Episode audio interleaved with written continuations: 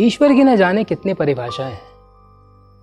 सबकी अपनी अपनी, धर्मों की भी और धर्मों में मानने वालों की लेकिन मेरी परिभाषा थोड़ी सी अलग है।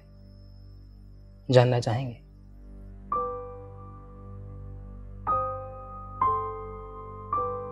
कभी देखा है ईश्वर को अनाथालयों से झांकता हुआ?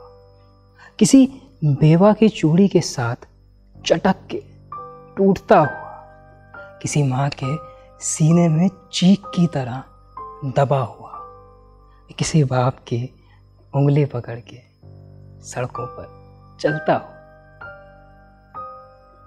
देखा है?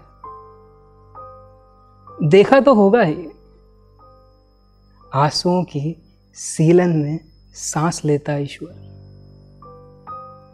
सड़क से खून के धब्बे पोछता हुआ, रोता हुआ, समझाता हुआ कि बाबा बाबा मरे नहीं हैं। वो जो दूर आकाश में तारा है ना, वहाँ है। भगवान जी के पास गए हैं, अभी कुछ देर में आ जाएँगे। सुना? या अपनी सहूलत के हिसाब से दोबारा से बहरे हो गए तुम? कभी देखा है उसे? मरघट जाते हुए, दो अर्थियों के साथ। एक लाश इस कांधे पे, एक लाश इस कांधे पे, बीच में। बेबस, बेचारा, असहाय ईश्वर। लड़खड़ाता हो, रोता हो। देखा है, वो है वो है उस घर में जहाँ सिर्फ़ मकान बचा है, जहाँ राख है, कालिक है, कालिक पुती हुई है दीवारों पर। दीवारें जिन्होंने चीखे सुन सुनकर खुद को बहरा कर लिया, जिन्होंने दंगों का मैशर देखा था। उन दीवारों को सहलाता हुआ ईश्वर उस मकान में दिखेगा। या फिर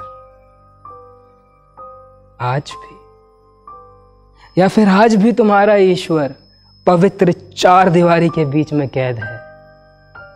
मूर्ति के रूप में, आभूषणों से लदा हुआ, उसके बोझ तले दबा हुआ, जैसे तुम दबे हुए, जैसे मैं दबा हुआ हूँ। तुम्हारा और मेरा ईश्वर अलग नहीं है।